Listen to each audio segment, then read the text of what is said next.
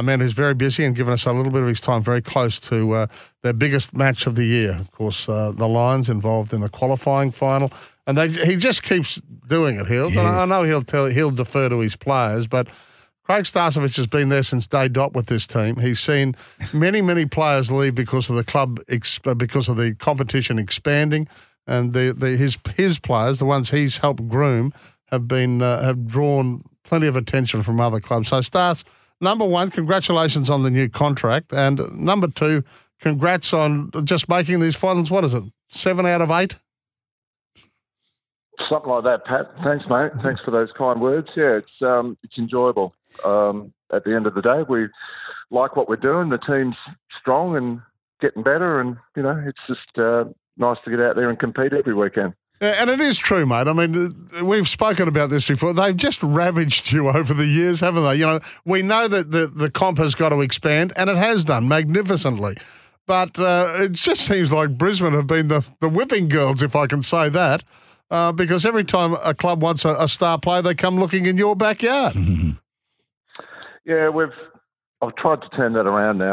i have I've got past the the uh, anger and the disappointment to, to, to now uh, as a bit of a compliment to our program that um, other clubs want, you know, players from our group and you know um, all the habits that they've um, they've sort of created for themselves. They've been able to take to other places. So I guess I guess uh, our players have been attractive um, to other clubs. But the good news is um, things have settled down a bit. We've We've got um, a lot of people. We'll announce this over the next few weeks, but a lot of people have. Um, the majority of our list have committed for you know years, the years coming. So that's always reassuring. Oh, fantastic, mate! Because Emily Bates and Greta Bodey and Jess Wardlaw, that they were huge losses, and even you had some doubts at the start of this season that your depth would be good enough.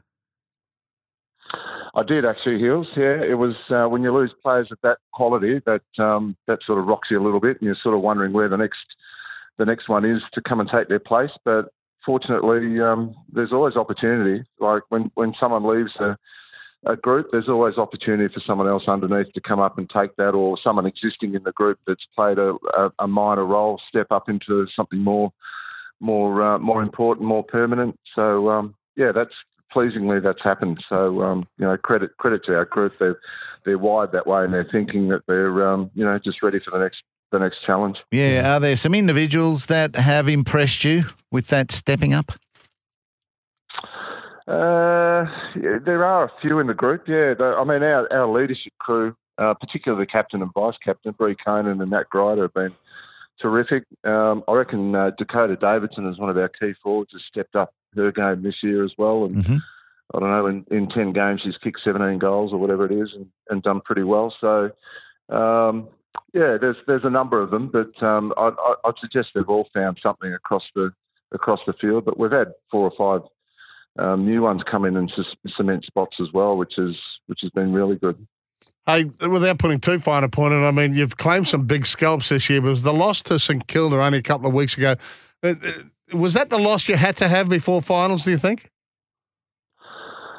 Uh, I, I, never like that saying, actually, Pat. the, the loss you need to have. It's because um, they hurt every every one of them, as you, as you know. But yeah, um, yeah uh, that that day we didn't have Kathy Svarc and Sophie Conway, who are two two pretty key players in our group. So um, but where we are in our sort of rebuild, we, we can't afford to have some of our good ones not playing. So that that sort of contributed to mm. to the day.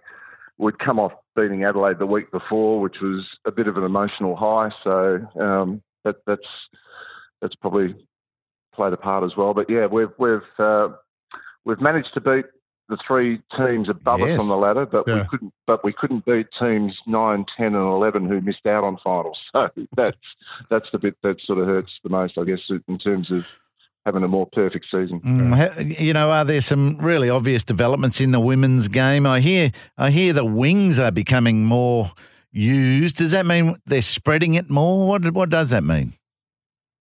Yeah, I think so. I think the I think the trend uh, there is to play more uncontested footy. Um, I think if you went back seven years and watched this first start, it was um, a lot of congestion, a lot of stoppages. Mm-hmm. Um, now, now the ball gets out in space a lot more freely. Um, you know, we can chain possession from one end of the ground to the other comfortably. Um, consequently, you're scoring more, and as as you say, um, you know, you're using the outside space a little bit better than what you probably had. So yeah, so from that point of view, skill, athleticism, scoring um, has improved immensely. So you know, the game now in season eight is almost incomparable to season one seven yeah. years ago. Yeah. So, hey, good and bad news at the uh, tribunal last night. You get your young forward back, but you've lost Dee Heslop now for three three matches for that tackle that left uh, Reed Witt concussed. Yeah, that I mean, it sort of almost landed where we thought it might land, but um, really disappointed for Dee. That's a that's a heavy. I mean, we're we're we're all for the um, you know, looking at looking after players in terms of concussion and head injury, that's that's has to happen, and it's continuing to to happen across the men's comp and the women's comp. But it's a pretty harsh penalty for Dee. You know, three weeks. If that in a ten week season, or you know, yeah. ten weeks plus finals, you know, if you if you sort of you know try and compare that to the men's comp, you're talking five or six weeks. So it's it's it's a hard one for Dee to um, to have to cop, particularly this time of year when you're talking finals. Yeah, yeah exactly yeah, right. For sort of an accidental, uh, you know, out of control moment uh, of both both athletes. Now the Crows um, playing them at Norwood Oval is that better than the Adelaide Oval for a start? And then how did we beat them not so long ago? I don't know. I, I like the Adelaide Oval Hills. I don't okay. know about you. It's uh, it's a well, nice, nice ground. I certainly love the Oval, but I'd, I was wondering whether the Crows would like it better than they would like Norwood. Yeah, yeah, um, possibly. Yeah, Nor- Norwood's long and skinny. Um, Adelaide Oval's got good memories for us because we won a flag there two years ago. But um, so I don't think it, it would it would bother us too much. We'd like to play it either. But um, yep. Norwood's a long a long ground, not a very wide ground. So that, that point you make about uh, using the space uh, as best you can is probably very relevant at this ground because uh, you haven't got as much width, but mm. Uh, you can certainly you can certainly use uh, space out the back. That's for sure. Uh, Saturday afternoon at two o'clock. The start. It's the first qualifying final. Hey, just quickly about your life. It's it's fascinating because your wife works in Switzerland, doesn't she? She does. Yep. So and much much to um, yeah, she's she's she's very tolerant to allow me to do what I do to come to Australia. That's for sure. So she's obviously had to tick off on this one on this new deal, mate. absolutely, absolutely. Yeah, we've got. Um, we're, we're, not too sure how much longer we're going to do the uh, back and forth bit, but um, but yeah, that's something that we've had to juggle, and she's been enormous support for me to be able to do what I do. So uh, yeah, that's. Uh, that's something that we've had to manage as a family. But we have uh, a daughter in the US with a newborn and a son in Melbourne, so we're sort of spread all over the oh, place. Oh, anyway. yeah, what about your frequent flyers? Yep, we cover some ground, that's for sure. hey, look, I know you, def- you deflect all the time, and it's always about the team, but you know, just, just as a final word, you, have got to be pretty proud of what you've done with this club, mate, because you've been you've been the figurehead there since day dot, since the AFLW came about. It's just been good fun. Um, you know, like I've done um, some work in coaching in the men's space after I finished playing. Um, but in terms of um, my time in footy, this is this has been just an absolute uh, you know joy to, to to be involved with because uh, we started with a blank canvas.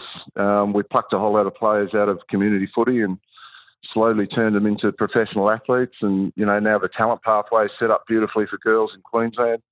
Um, there's so many, so many choices for kids in Queensland what sports they play, but I'm glad now that AFL is firmly, you know, in the sights of the best female kids coming through. So, um, yeah, it's been been an absolute joy. It's just great to see the comp grow, our team continue to be up there contending, um, and the footy club in general is in a really strong spot at the moment. So uh, yeah, no, it's a good good place to be at the line. Yeah. I'm just about to give the membership uh, thing a, a, little plug now, mate. But hey, look, uh, you're always so generous with your time. Coming up to a huge weekend, Saturday two o'clock at Norwood in Adelaide, first qualifying final, one v four, Crows v Lions. All the best. Oh, good luck, Stas. Thanks, guys. Thanks for having us. Craig Starcevich uh, joining us there, coach, uh, long-time coach uh, of the, the Brisbane Lions AFL team. 2016. Can Yeah. you believe that? Yeah. How fast that gone? Hey, yeah, just quickly, Lions are encouraging prospective members to uh, get on board right now for the 2024 season. Remember, you get a guaranteed ticket to the Gabba because seven of their home games last year or this year, this season, sold out. So the target for 2024 Hills is 60k, 60,000 members. The club's hoping to overtake St Kilda and the Western Bulldogs, two of the you know, the bigger names in Melbourne on the membership ladder. Smashed the membership last year with uh, just over 54,000. 26% growth. So uh, jump on board with the Lions, grab yourself a membership right now.